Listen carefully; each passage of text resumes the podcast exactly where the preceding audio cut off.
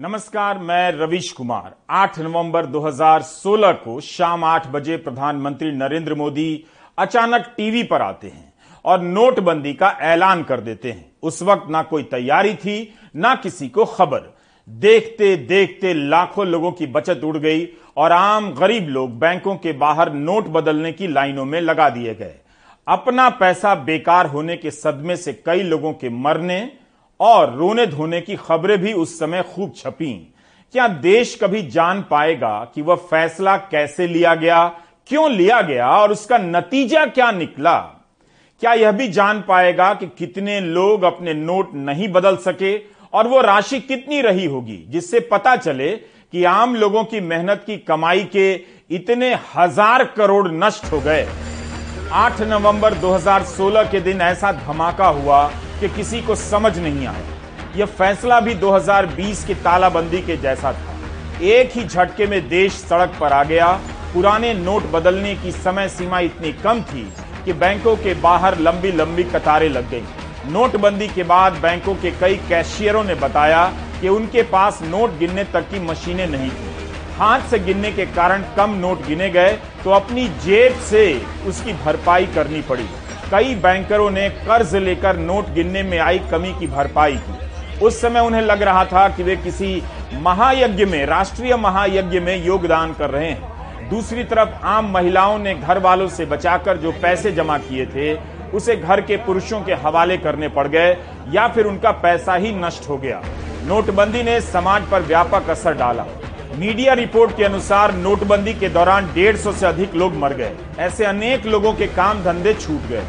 GDP को गहरा धक्का पहुँचा और कई धंधे बंद हो गए नोटबंदी के बाद centre for monitoring Indian economy सी की रिपोर्ट ने बताया कि जनवरी से लेकर अप्रैल 2017 के बीच 15 लाख लोगों की नौकरियाँ चली गईं।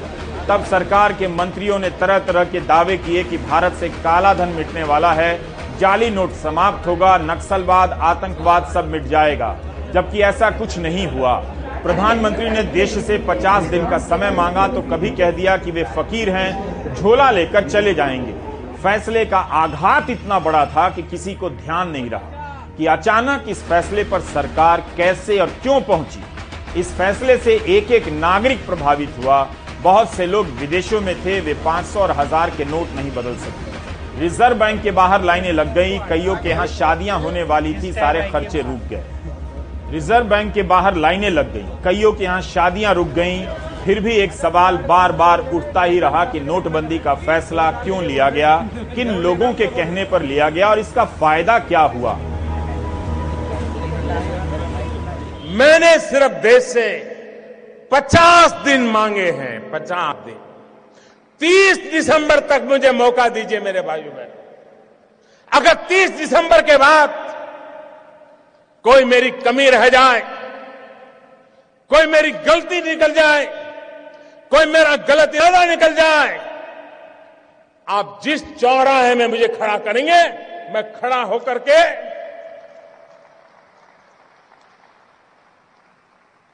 देश जो सजा करेगा, वो सजा भुगतने के लिए तैयार हूँ। मैं जानता हूँ मैंने कैसे कैसी ताकतों से लड़ाई मोल ली है।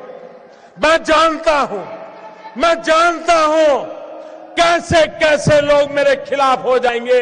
मैं जानता हूँ, सत्तर साल का उनका मैं लूट रहा हूँ। मुझे ज़िंदा नहीं छोड़ेंगे, मुझे बर्बाद करके रहेंगे।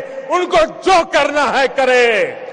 पचास साल, भाइयों बहनों, पचास दिन पचास दिन मेरी मदद करें।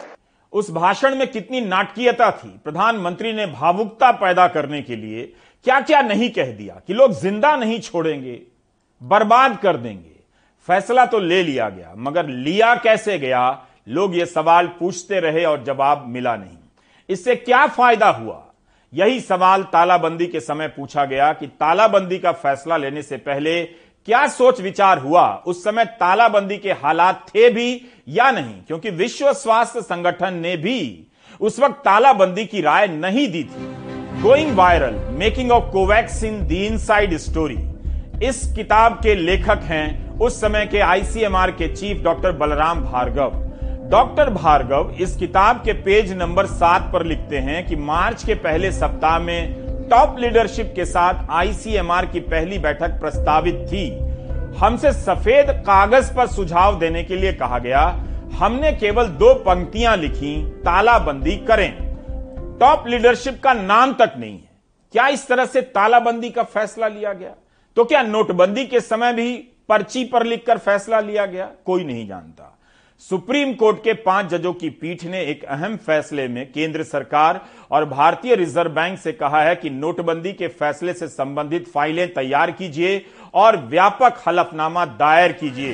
कोर्ट ने कहा है कि नोटबंदी के एक दिन पहले केंद्र सरकार ने भारतीय रिज़र्व बैंक को जो पत्र लिखा था, वह भी उसमें शामिल हो। सुप्रीम कोर्ट की पीठ इस बात पर विचार करेगी कि क्या सरकार के पास आरबीआई अधिनियम की धारा 26 के तहत 500 और 1000 रुपए के सभी नोटों को बंद करने का अधिकार है। क्या नोटबंदी करने की प्रक्रिया उचित थी? अगली सुनवाई 9 नवंबर को होगी।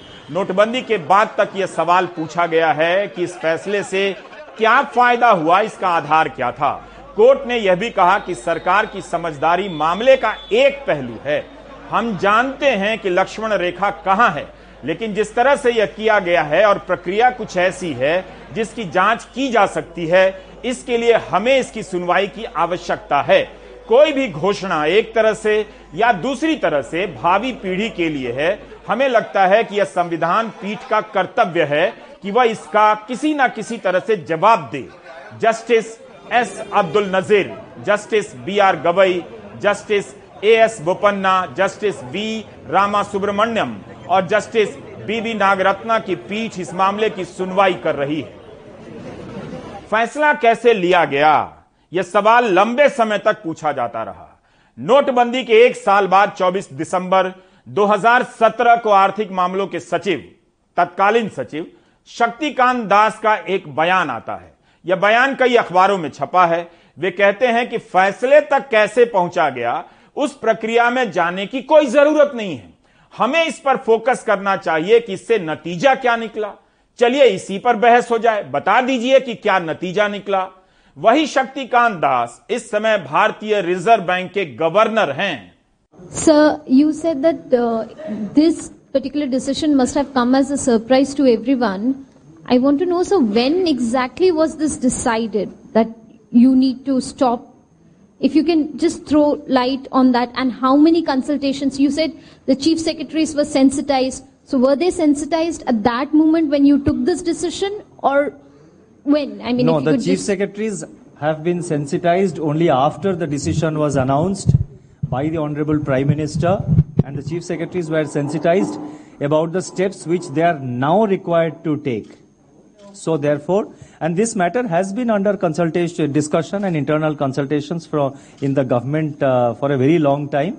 So, I would feel that there is no need to go into the process which led to this decision. Uh, I think what we should be focusing on is the outcome and the decision itself. आखिर सरकार प्रक्रिया के बारे में क्यों नहीं बताना चाहती थी अगस्त 2019 में आरटीआई के आधार पर लाइव मिंट बिज़नेस स्टैंडर्ड में खबर छपती है कि रिज़र्व बैंक के बोर्ड ने चेतावनी दी थी कि नोटबंदी से भारत की अर्थव्यवस्था पर नकारात्मक असर पड़ेगा और काले धन पर खास असर नहीं पड़ेगा। नोटबंदी के फैसले के ऐलान से ढाई घंटे पहले रिज़र्व बैंक के बोर्ड ने यह राय दी थी। बोर्ड ने कहा कि काला धन कैश में नहीं है, दूसरे रूपों में है। सुप्रीम कोर्ट के पास जब पूरी फ़ाइल पहुंचेगी तब इन सवालों की पुष्टि होगी जवाब मिल सकते हैं। पता चलेगा कि क्या नोटबंदी से नुकसान की चेतावनी दी गई और यह चेतावनी कैसे बदली गई। मीडिया की पुरानी रिपोर्ट उठाकर देखिए। नोटबंदी के अगले साल 2017-18 की रिपोर्ट में रिज़र्व बैंक ने कहा है कि निन्यानवे दशमलव तीन प्रतिशत नोट वापस आ गए। केवल 10,720 करोड़ वापस नहीं आए। जबकि नोटबंदी के बाद नए नोट छापने में ही रिज़र्व बैंक को करीब आठ हज़ार करोड़ रुपए खर्च करने पड़ गए, जबकि सरकार सुप्रीम कोर्ट में लंबे चौड़े दावे करती रही कि इतना लाख करोड़ काला धन वापस नहीं आएगा, नष्ट हो जाएगा, मगर ज़्यादातर पैसा तो उस समय वापस आ गया। सुप्रीम कोर्ट में अटॉर्नी जनरल ने कहा कि सरकार को उम्मीद है कि 10 से 11 लाख करोड़ रुपया वापस आएगा और 4 से 5 लाख करोड़ नोट वापस नहीं आएगा।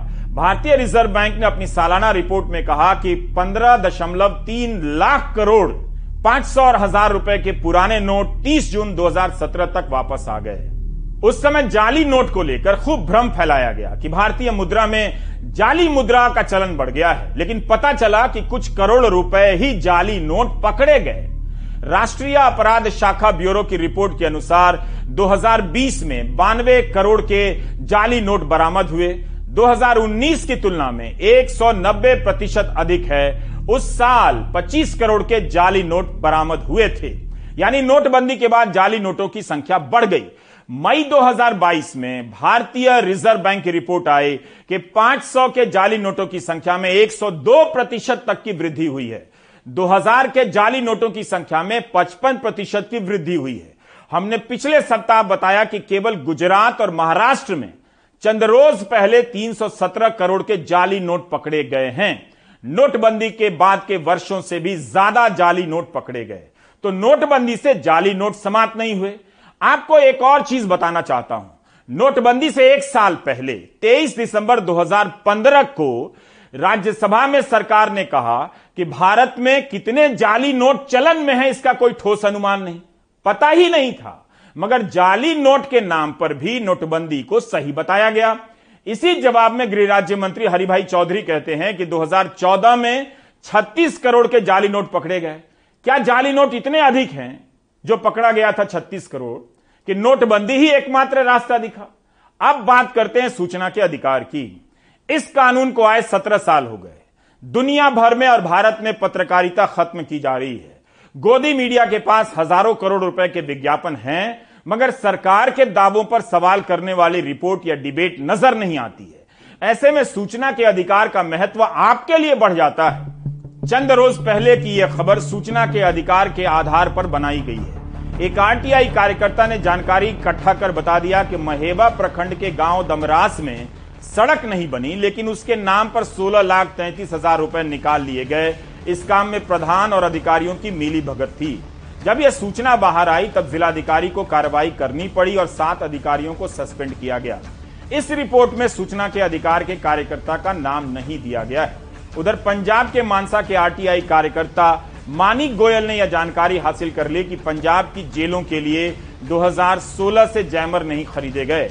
4G की शुरुआत के समय ही खरीदे जाने चाहिए थे।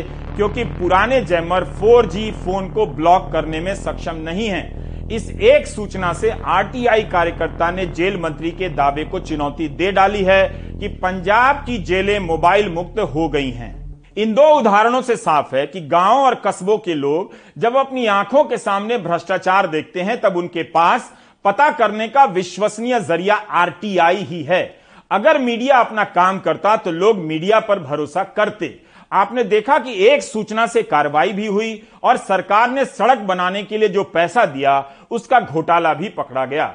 इस कानून से सरकार को ही फ़ायदा होता है, क्योंकि कई बार उसे भी पता नहीं चलता कि उसके अधिकारी ज़िले में या ब्लॉक लेवल पर क्या खेल रच रहे हैं। अब यह खबर इसी साल 15 जुलाई को दबायर में छपी है। बनजोत कौर ने आरटीआई के ज़रिए ऐसी सूचनाएँ हासिल की हैं जो मंत्री खुद से कभी नहीं बताएँगे और न मंत्रालय के अधिकारी। इन सूचनाओं के आधार पर बनजोत कौर ने अपनी रिपोर्ट में सवाल उठाया है कि कोरोना से बचाव के टीके के दो डोज के बाद बूस्टर डोज का फैसला किस डेटा के आधार पर लिया गया, किसकी मंजूरी से लिया गया? बनजोत कौर बताती हैं कि प्रधानमंत्री ने जब 10 जनवरी 2022 को बूस्टर डोज का ऐलान किया, तब उससे पहले टीकाकरण के लिए बनी राष्ट्रीय सलाहकार समिति और CDSCO central drug standards control organisation को भरोसे में नहीं लिया गया। यही नहीं, जुलाई में जब यह रिपोर्ट दबायर में छपती है, तब तक central drug standard control organisation ने बूस्टर डोज को मंजूरी नहीं दी थी, ऐसा लिखा है। सात जून के जवाब में सीडीएससीओ कहता है कि उसने बूस्टर डोज को मंजूरी नहीं दी है। जब मैंने स्वास्थ्य मंत्रालय से पूछा कि ड्रग रेगुलेटर सीडीएससीओ ने किस क्लिनिकल ट्रायल डेटा के आधार पर आपसे कहा कि आप इन प्रिकॉशनरी डोजेस को अप्रूव कर दीजिए तो इस सवाल का जवाब देने के लिए मेरी याचिका सरकार ने सीडीएससीओ के पास ट्रांसफ़र कर दी। मेरी भी एक इसी तरह की याचिका सीडीएससीओ के पास ऑलरेडी गई हुई थी। आईसीएमआर ने भी इस प्रश्न के जवाब के लिए मेरी याचिका सीडीएसयू को ट्रांसफ़र कर दिया। आइडियली होना यह था कि इन सब का एक मिला जुला सा जवाब आता, पर जवाब में फ़र्क था। जैसे मेरे दायर की हुई याचिका में सीडीएसयू ने कहा कि आप एसईसी, सब्जेक्ट एक्सपर्ट कमेटी के मिनट्स ऑफ़ मीटिंग हमारे वेबसाइट पे देख लीजिए और आपको जवाब मिल जाएगा। पर जो याचिका ट्रांसफ़र होकर सीडीएसयू के पास गई थी, उस एक याचिका के जवाब में सीडीएसयू ने कहा कि हमने तो कभी प्रिकॉशनरी डोजेस अप्रूव ही नहीं किया। तो मेरी याचिका के जवाब में कहा कि आप वेबसाइट खंगाल लीजिए, वहाँ आपको मिनट्स ऑफ़ मीटिंग मिल जाएँगे। पर मेरे ही द्वारा डाली गई एक दूसरी याचिका के जवाब में, जो कि उसके पास ट्रांसफ़र होके गई थी सीडीएसयू ने कहा कि हमने कभी भी प्रिकॉशनरी डोजेस को अप्रूव नहीं किया। पर कहानी यहीं पे खत्म नहीं होती। कई बार स्वास्थ्य मंत्रालय खुद ने भी भटकाने हुए जवाब हमें दिए। जैसे कि जब मैंने एंटागी एंटागी वो बॉडी है जिसमें सरकार के नुमाइंदे और कुछ इंडिपेंडेंट एक्सपर्ट्स वैक्सीन अप्रूवल पे अपना मंतव्य देते हैं। और उसका वैक्सीन अप्रूवल में एक इम्पोर्टेंट रोल है। जब मैंने सरकार से कहा कि आप एंटागी के वो मिनट्स ऑफ़ मीटिंग मुझसे शेयर कीजिए आरटीआई के तहत, जिसमें एंटागी ने प्रिकॉशनरी डोजेज अप्रूव किया, तब सरकार ने पहली दफ़ा मुझे ये जवाब दिया कि वो ये नहीं शेयर कर सकती क्योंकि इससे सरकार के साइंटिफिक और स्ट्रेटेजिक इंटरेस्ट जो हैं, उनको धक्का पहुंचेगा। फिर मुझे एक फ़र्स्ट अपील करके सरकार को और स्वास्थ्य मंत्रालय को यह याद दिलाना पड़ा कि उस जवाब के कुछ ही समय पहले सरकार ने सुप्रीम कोर्ट में हलफनामा दायर कर ये बात कही थी कि वो सारे मिनट्स ऑफ़ मीटिंग एंटागी के, जिसमें कोविड वैक्सीन के अप्रूवल की बात है, वो सरकार की वेबसाइट पे मौजूद है। और वो मिनट्स ऑफ़ मीटिंग वेबसाइट पे मौजूद नहीं थे। तो जब मैंने ये फ़र्स्ट अपील में बात कही और सरकार को उसके स्टैंड के बारे में याद दिलाया, तब सरकार ने फ़र्स्ट अपील के जवाब में मुझसे कहा कि देखिए, सोलहवीं एंटागी की मिनट्स ऑफ़ मीटिंग तक तो वेबसाइट पे है, उसके बाद से कोई भी मिनट ऑफ़ मीटिंग नहीं है। और जिस मीटिंग में तथा कथित रूप से एंटागी ने प्रिकॉशनरी डोजेस अप्रूव की, उसके तो मिनट कहीं थे ही नहीं। उसके इसलिए नहीं थे क्योंकि फ़र्स्ट अपील में सरकार ने कहा कि वो कॉम्पिटेंट अथॉरिटी से अप्रूव नहीं हुए।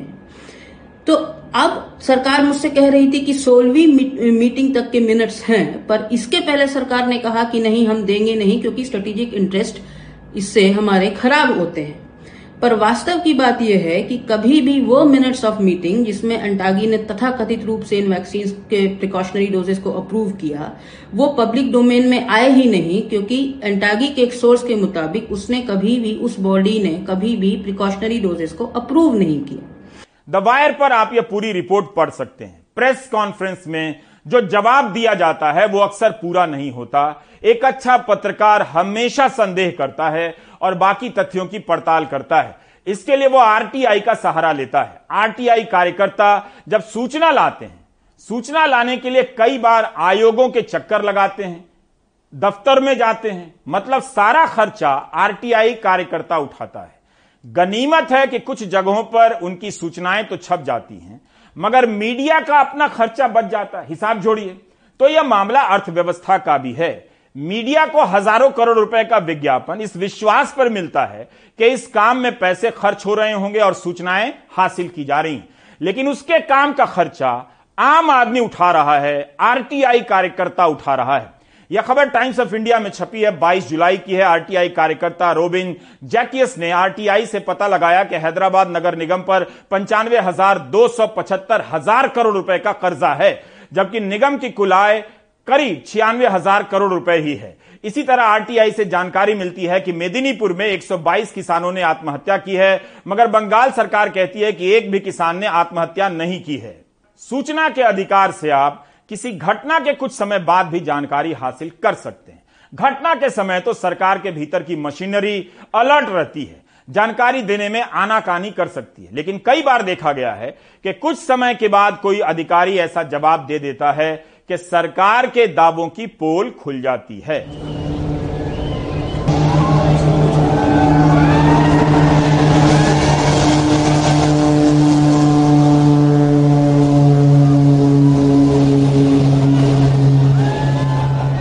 2017 में गुजरात चुनावों के पहले आपने एक इवेंट देखा।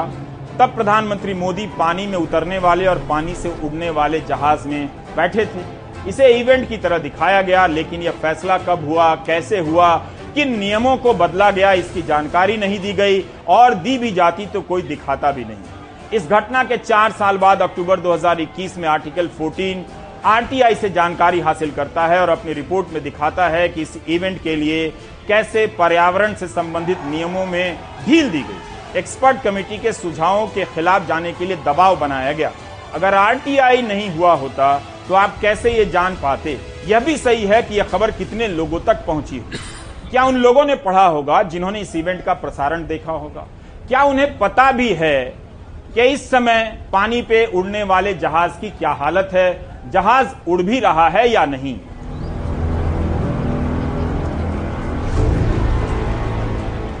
कई बार सरकार पर भी असर हो जाता है। इस साल मई में एक खबर छप गई कि चंडीगढ़ के अस्पताल में गर्भवती और नवजात बच्चों के डीएनए टेस्ट के लिए खराब किट्स का इस्तेमाल हो रहा है। इस रिपोर्ट के बाद स्वास्थ्य सचिव ने रिपोर्ट मंगा ली। अगर यह कानून खत्म कर दिया गया, इसके तहत जवाबों को टाला जाने लगा, तब अगर आपके किसी अपने की जान पुरानी दवा देने से चली जाएगी तो आप कैसे पता करेंगे? गोदी मीडिया तो यह काम करेगा नहीं। मैं 2012 से आरटीआई फ़ाइल करता रहा हूँ। मैंने अभी तक 200 से ज़्यादा आरटीआई फ़ाइल की हुई है। मैं अपने अनुभव से बता सकता हूँ कि आरटीआई में सबसे ज़्यादा ज़रूरी होता है कि आप आरटीआई को कैसे ड्राफ्ट करते हो। अगर ड्राफ्ट करने में एक जरा से भी चूक हो गई तो सरकारी अफसर उसका माहिती नहीं देते हैं। इसका ये मतलब नहीं होता है कि अगर आपने अच्छे से ड्राफ्ट की और फ़ाइल की आरटीआई तो आपको जवाब मिल ही जाए। सरकारी अफसरों के पास बहुत सारे बहाने होते हैं, जिसका बहाना लेके वो आरटीआई में इंफॉर्मेशन देने से मना कर देते हैं। मैं एक उदाहरण देना चाहता हूँ। मैंने परीक्षा लेने वाले एक आयोग में आरटीआई फ़ाइल करके पूछा था कि परीक्षा में क्वेश्चन पेपर और आंसर की बनाने वाले पर्सन की एजुकेशन क्वालिफिकेशन क्या है? तो मुझे उनकी प्राइवेसी का बहाना बना के माहिती देने से मना कर दिया गया। अब जब एक नागरिक को माहिती देने से मना किया जाता है, तब नागरिक के पास विकल्प होता है कि वो सूचना उसकी सेकंड अपील फ़ाइल करे लेकिन जब सूचना आयोग सूचना आयोग में नागरिक अपनी सेकंड अपील फ़ाइल करता है और उसकी हियरिंग डेट आती है तो नागरिक को खुद सूचना आयोग में प्रेजेंट रह के अपना केस डिफेंड करना पड़ता है।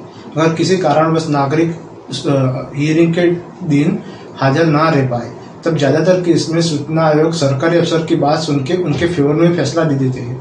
उसका एक बड़ा कारण यह है कि भारत में ज़्यादातर सूचना आयोग वो है जो सरकार से रिटायर्ड किए हुए अफसर है।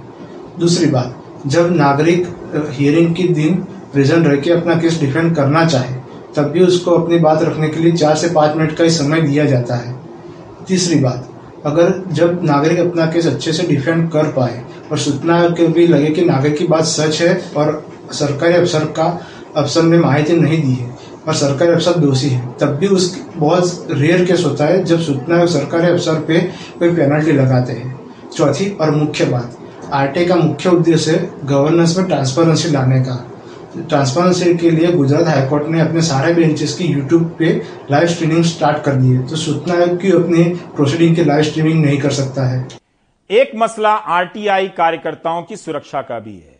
उनसे कहा जाता है कि घर या दफ्तर का पता दें, जबकि कोलकाता हाईकोर्ट का आदेश है कि आप भारतीय डाक विभाग से पोस्ट बॉक्स नंबर लेकर वही पता दें मगर स्पीड पोस्ट से सूचना जाती है और स्पीड पोस्ट का डाक पोस्ट बॉक्स में जमा नहीं होता। एक आंकड़े के अनुसार अभी तक निन्यानवे आरटीआई कार्यकर्ताओं की जान जा चुकी है। 180 पर जानलेवा हमले हो चुके हैं। तो कोई भी नहीं चाहता, इससे साफ़ है कि सूचना के अधिकार के तहत व्यवस्था ऐसी बन जाए कि हर नागरिक बेखौफ सूचनाएँ मांगने लग जाए, क्योंकि तब सबकी पोल खुल जाएगी। अंजलि भारद्वाज का सतर्क नागरिक संगठन लगातार इन सवालों को लेकर काम करता है। तब भी काम करता है जब गोदी मीडिया में बदल चुके मीडिया का ध्यान इन प्रश्नों पर नहीं जाता है। सत्रह साल हो गए इस कानून को आए हुए, लेकिन आज अगर लोग सूचना मांग रहे हैं तो सरकारें बहुत समय पर तो ये कह रही हैं कि हम सूचना रख ही नहीं रहे, हमने सूचना रखना बंद कर दिया है। जैसे सर, लोग सवाल पूछते हैं कि कोविड के समय पर ऑक्सीजन की कमी से कितने लोगों की मृत्यु हुई तो सरकारें कहती हैं कि हमारे पास ये डेटा ही नहीं है। अगर पूछा जाए कि माइग्रेंट वर्कर्स जो प्रवासी मजदूर थे उनकी मृत्यु हुई कितनी मृत्यु हुई जो चल के जा रहे थे कोविड के समय पे सरकार कहती है डेटा नहीं है। ये एक बड़ा तरीका है लोगों के सूचना के अधिकार को संकुचित करने का आज। दूसरी जो प्रहार हम देख रहे हैं, वो है कि सरकारें सवालों का जवाब नहीं देती अगर उनके लिए इनकन्वीनियंट होता है सवाल। अगर भ्रष्टाचार के बारे में मानव अधिकारों के हनन के बारे में सूचनाएँ मांगी जाए तो बिना किसी लीगल तथ्य के सरकारें सूचना देने से मना कर रही हैं। अब ऐसे में हमारे पास एक नागरिक के नाते एक ही रास्ता रह जाता है कि हम इंफॉर्मेशन कमीशन सूचना आयोगों में जाकर शिकायत और अपील कर सके। वहाँ पर भी हम देख रहे हैं कि सरकारें कोशिश कर रही हैं कि ये आयोग सही से ना चल सके इंडिपेंडेंट तरीके से अपना काम ना कर सकें और सरकारों को ये ना कहें कि आप सूचना मुहैया कराएँ। अब पहला प्रहार जो हो रहा है इंफॉर्मेशन कमीशन पे, वो ये है कि सरकारें कमीशन में आयुक्तों की नियुक्ति नहीं कर रही। तो अगर हम सेंट्रल इंफॉर्मेशन कमीशन को देखें केंद्र सरकार ने 2014 से एक भी कमिश्नर की नियुक्ति नहीं की, जब तक लोग कोर्ट्स में नहीं गए हैं, कचहरी में नहीं गए हैं। तो इसी तरह से और भी जगहें हैं जहाँ पर राज्यों में नियुक्तियाँ नहीं की जा रही हैं। आज झारखंड और त्रिपुरा के इंफॉर्मेशन कमीशन बंद पड़े हैं डिफंक्ट हैं, क्योंकि एक भी कमिश्नर की नियुक्ति नहीं की गई है वहाँ पर, जब से पुराने कमिश्नर रिटायर हुए हैं। और इसके कारण लोगों के सूचना के अधिकार पर एक बहुत बड़ी चोट है, क्योंकि अगर सरकार उन्हें सूचना नहीं देती तो कोई कमिश्नर ही नहीं है, कोई कमीशन ही नहीं है जो उनकी बात सुने। और कमीशन ना कमिश्नर ना होने के कारण बहुत सारे मामले लंबित पड़े रहते हैं। तो आ, हमारी जो रिपोर्ट आई है उसमें साफ़ नज़र आ रहा है कि तीन लाख से ज़्यादा केसेस अपील्स और कंप्लेंट्स आज अलग अलग इंफॉर्मेशन कमीशन में लंबित हैं। पेंडेंसी आसमान को छू रही है और लोगों को बहुत लंबे समय तक इंतज़ार करना पड़ता है अपने अपील और कंप्लेंट की सुनवाई कराने के लिए कमीशन में।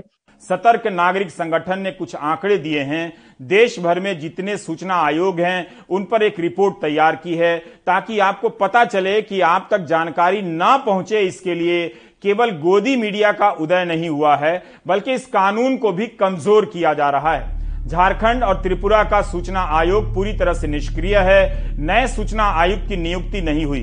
मणिपुर, तेलंगाना, पश्चिम बंगाल और आंध्र प्रदेश के सूचना आयोग में मुख्य सूचना आयुक्त ही नहीं है। सूचना आयोगों में अपीलों और शिकायतों का बैकलॉग बढ़ता ही जा रहा है। सूचना आयोग ने पंचानवे प्रतिशत मामलों में पेनल्टी ही नहीं लगाई। अगर दंड ही नहीं देंगे तो अधिकारी कैसे सुधरेंगे? आरटीआई अधिनियम की धारा 25 के तहत प्रत्येक आयोग को वार्षिक रिपोर्ट तैयार करनी होती है। 29 में से 20 आयोगों ने 2020-21 के लिए वार्षिक रिपोर्ट तैयार ही नहीं की। सूचक पटेल ने गुजरात सूचना आयोग से ही जानकारी मांग दी। 23 सितंबर को जवाब मिला, बड़ा दिलचस्प है। गुजरात सूचना आयोग ने बताया कि पिछले 10 साल में केंद्र सरकार से कोई पैसा नहीं मिला है, जिसका इस्तेमाल इस कानून के प्रति लोगों को जागरूक करने में किया जाए। राज्य सरकार ने भी कोई पैसा नहीं दिया। नागरिकों को जागरूक करने के लिए एक भी अभियान या सत्र नहीं चलाया गया। अधिकारियों को जागरूक करने के लिए एक भी सत्र का आयोजन नहीं हुआ। यह हाल है। आयोग अपने काम का हिसाब नहीं दे रहे हैं। हमने जितनी बातें बताई, उसके साथ अब दिल्ली में चल रहे एक विवाद को देखिए।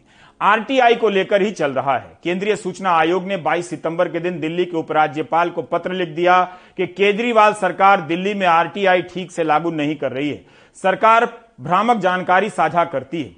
अरविंद केजरीवाल और मनीष सिसोदिया का उभार ही सूचना के अधिकार कानून से होता है। अब उनकी सरकार पर यह आरोप लगा है। दिल्ली सरकार ने इस पत्र के जवाब में कहा है कि केंद्रीय सूचना आयोग ने यह चिट्ठी बीजेपी के इशारे पर लिखी है। बहुत दुखद है कि केंद्रीय सूचना आयोग जैसी संस्था भी गंदी राजनीति में शामिल हो रही है। दिल्ली सरकार को इस बात पर गर्व है कि हम आरटीआई एक्ट को बहुत अच्छे से लागू कर रहे हैं। क्या इस जवाब को आप हु स्वीकार कर लेंगे? अगर नहीं तो इसका एक ही तरीका है। दिल्ली सरकार के किसी विभाग में सूचना के अधिकार के तहत आवेदन कर दीजिए, जानकारी मांग लीजिए, हाथ का हाथ पता लग जाएगा। उदय माहौरकर, केंद्रीय सूचना आयुक्त हैं, वरिष्ठ पत्रकार रहे हैं, इंडिया टुडे के लिए 33 साल काम कर चुके हैं। उदय माहौरकर ने 2017 में किताब लिखी। इस किताब का नाम है marching with a billion analysing Narendra Modi government at mid term 2020 में उदय माहौरकर को केंद्रीय सूचना आयुक्त बना दिया जाता है। केंद्रीय सूचना आयोग की वेबसाइट पर ही पूरी पारदर्शिता के साथ उनके बारे में जानकारी दी गई है। लिखा है कि उदय माहौरकर ने मोदी मॉडल के गवर्नेंस पर भी एक किताब लिखी है। इसका नाम है सेंटर स्टेज। इस किताब में बताया गया है कि प्रशासन को लेकर मोदी मॉडल का विजन क्या है। यह भी लिखा है कि इस किताब की कई मंचों पर तारीफ़ हुई है। श्री श्री रविशंकर, इन्फोसिस के चेयरमैन नारायण मूर्ति ने तारीफ़ की है। फ्रांस के पूर्व राष्ट्रपति फ्रांकवा ओलांद और बांग्लादेश की प्रधानमंत्री शेख हसीना वाजेद ने भी तारीफ़ की है। उदय माहुरकर, वीर सावरकर और रेडिकल इस्लामिक मूवमेंट पर एक्सपर्ट हैं। लिखा है कि उन्होंने वीर सावरकर पर एक नया दृष्टिकोण विकसित किया है। उदय माहुरकर को 2018 में इंद्रप्रस्थ संवाद केंद्र ने पत्रकारिता में उल्लेखनीय और शानदार योगदानों के लिए नारद सम्मान दिया। और भी कई सम्मानों का ज़िक्र है, मगर किसी का नाम नहीं दिया गया है। इस पर बहस हो सकती है कि पिछले आठ साल में केंद्रीय सूचना आयोग का क्या प्रदर्शन रहा है, आयुक्तों के कितने पद कब तक खाली रहे। हैं केंद्रीय सूचना आयोग की वेबसाइट पर इस समय भी तीन आयुक्तों के नाम नहीं हैं, यानी पद खाली नज़र आते हैं।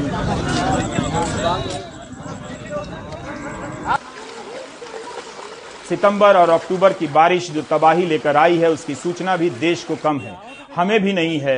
यूपी के बलरामपुर, बाराबंकी ज़िले में सरयू और घाघरा नदी का पानी उफान पर है। राप्ती भी नियंत्रण से बाहर है। बाढ़ का पानी गाँव घरों में घुस गया है। आम गरीब लोग प्रभावित हो रहे हैं। प्रशासन दावा कर रहा है कि राहत पहुंचाई जा रही है। आठ आठ घंटे के रोस्टर पर सचिव, लेखपाल, मेडिकल और नर्सिंग के लोग राहत के काम में लगाए जा रहे हैं। लेकिन कई लोग इस दावे से संतुष्ट नहीं। अब इस बाढ़ का कवरेज होता तो प्रशासन को भी उसी समय पता चलता कि उसके काम में कहाँ कमी रह जा रही है। सुधार करने का मौका मिलता, लोगों की परेशानी कम होती। लोग भी सरकार की जय जय करते। कवरेज होता तो लोगों को यह भी पता चलता कि आपदा राहत के काम में प्रशासन को कितनी मुश्किलों का सामना करना पड़ता है। लेकिन अब के गोदी मीडिया के दौर में यह सब स्पीड न्यूज़ की खबरें हैं।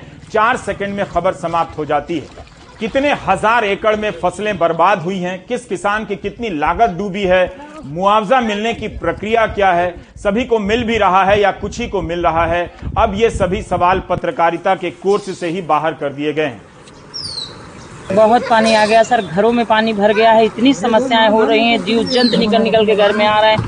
खाना बनाने के लिए छोटे छोटे बच्चे हैं, जिनको खाना खाने में बड़ी दिक्कत हो रही है। गवर्नमेंट की तरफ़ से भी कोई भी सुविधा मुहैया नहीं हुई है। ना कोई, बस नाव लगा दी गई है सेंटर पर, अभी कोई खाने पीने का ना कोई लंच पैकेट है, ना कुछ, कोई कोई भी व्यवस्था यहाँ पे भी नहीं हुई। घर में पानी भरा, तखत के ऊपर लोग चारपाई रख के और कोई व्यवस्था करके किसी तरह खिचड़ी तहरी बना के किसी तरह बच्चों को का पेट पालन हो रहा है, ये समझ लीजिए, इतनी समस्या। ऊपर से भी परस रहा, नीचे से तो आप लोग देख ही रहे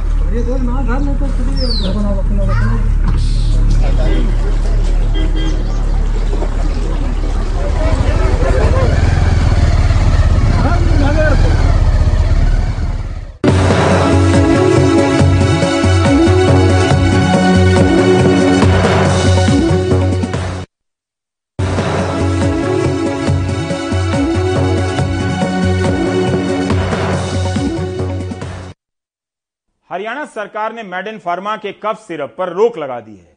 पिछले दिनों विश्व स्वास्थ्य संगठन ने चेतावनी जारी की कि इस कंपनी के कफ सिरप पीने से अफ्रीका के गांबिया में छियासठ बच्चे मर गए। केंद्रीय और हरियाणा ड्रग विभाग ने अपनी जाँच में पाया है कि सोनीपत की मैन्युफैक्चरिंग यूनिट में जो सिरप तैयार होता है, उसमें कई तरह की खामियाँ हैं। फार्मा से पूछा गया है कि क्यों ना आपका लाइसेंस रद्द कर दिया जाए। मेडन फार्मा की तमाम दवाइयों के उत्पादन पर रोक। हरियाणा और केंद्र सरकार के ड्रग विभाग के अधिकारियों ने मेडन फार्मा के इस प्लांट के निरीक्षण के दौरान और शक के घेरे में आई कप सिरप को लेकर कई तरह की खामियाँ पाई। हरियाणा के ड्रग कंट्रोलर ने मेडन फार्मा को कारण बताओ नोटिस जारी कर 14 अक्टूबर तक अपना पक्ष रखने को कहा है। इस नोटिस में कहा गया कि मिली खामियों को देखते हुए क्यों न आपका लाइसेंस रद्द कर दिया जाए। अफसरों को निरीक्षण के दौरान शक के दायरे में आई कफ सिरप के उत्पादन और टेस्टिंग में इस्तेमाल उपकरणों की लॉगबुक नदारत मिली। सिरप में इस्तेमाल कई सॉल्ट के बैच नंबर भी नहीं मिले। कंपनी ने गांबिया भेजी गई कप सिरप का सही तरीके से वैलिडेशन भी नहीं किया। सवालों के घेरे में आए प्रोडक्ट की टेस्टिंग रिपोर्ट भी कंपनी देने में नाकाम रही। फार्मा कंपनी ने डाई इथाइलिन ग्लाइकॉल और इथाइलिन ग्लाइकॉल को लेकर प्रोपेलिन ग्लाइकॉल की क्वालिटी टेस्टिंग तक नहीं की। सोनीपत फार्मास्यूटिकल कंपनी के, जो तीन ड्रग्स डब्ल्यू एच ओ ने मेंशन किए हैं, उनका तो अभी हमने सैंपल भेजा हुआ है सेंट्रल ड्रग लेबोरेटरी कैलकाटा में। उसकी अभी रिपोर्ट नहीं आई। उसका तो उसकी रिपोर्ट आने पर हम कार्रवाई करेंगे। परंतु केंद्र और हरियाणा के ड्रग डिपार्टमेंट ने इसकी ज्वाइंट इंस्पेक्शन की थी। उसमें काफ़ी कमियाँ मिली। लगभग 12 कमियाँ उसमें मिली। मेडन, फार्मा की अलग अलग दवाइयों को लेकर देश के चार राज्यों ने अलग अलग वक्त पर खामियों की बात कही थी। वहीं इस फार्मा कंपनी के खराब प्रोडक्ट को लेकर वियतनाम ने दो साल तक इसे बैन भी किया था। अब हरियाणा सरकार ने सख्त फैसला लेते हुए कंपनी के उत्पादन पर पूरी तरह से रोक लगा दिया है। उनको मध्य रखते हुए अब ये फैसला किया गया है कि इसकी टोटल प्रोडक्शन बंद कर दी जाए और उसका हमने नोटिस दे दिया है। वहीं कर्नाटक और केरल सरकार ने गांबिया की खबर के बाद एहतियातन अपने राज्यों के फार्मा कंपनियों को इस बात पर निगरानी रखने के निर्देश दिए हैं कि उत्पादन हो रहे सिरप में इस्तेमाल हो रहे प्रोपिलीन ग्लाइकॉल में डाइथिलीन ग्लाइकॉल और इथाइलिन ग्लाइकॉल की मात्रा की सही से जाँच सुनिश्चित की जाए। सख्ती भी ज़रूरी है और ज़रूरत सख्त फैसले लेने की भी है। साथ में सबक भी, क्योंकि सवाल महज एक कंपनी का नहीं, बल्कि वैश्विक स्तर पर भारत की साख से जुड़ा है। नई दिल्ली से परिमल कुमार, एनडीटीवी इंडिया।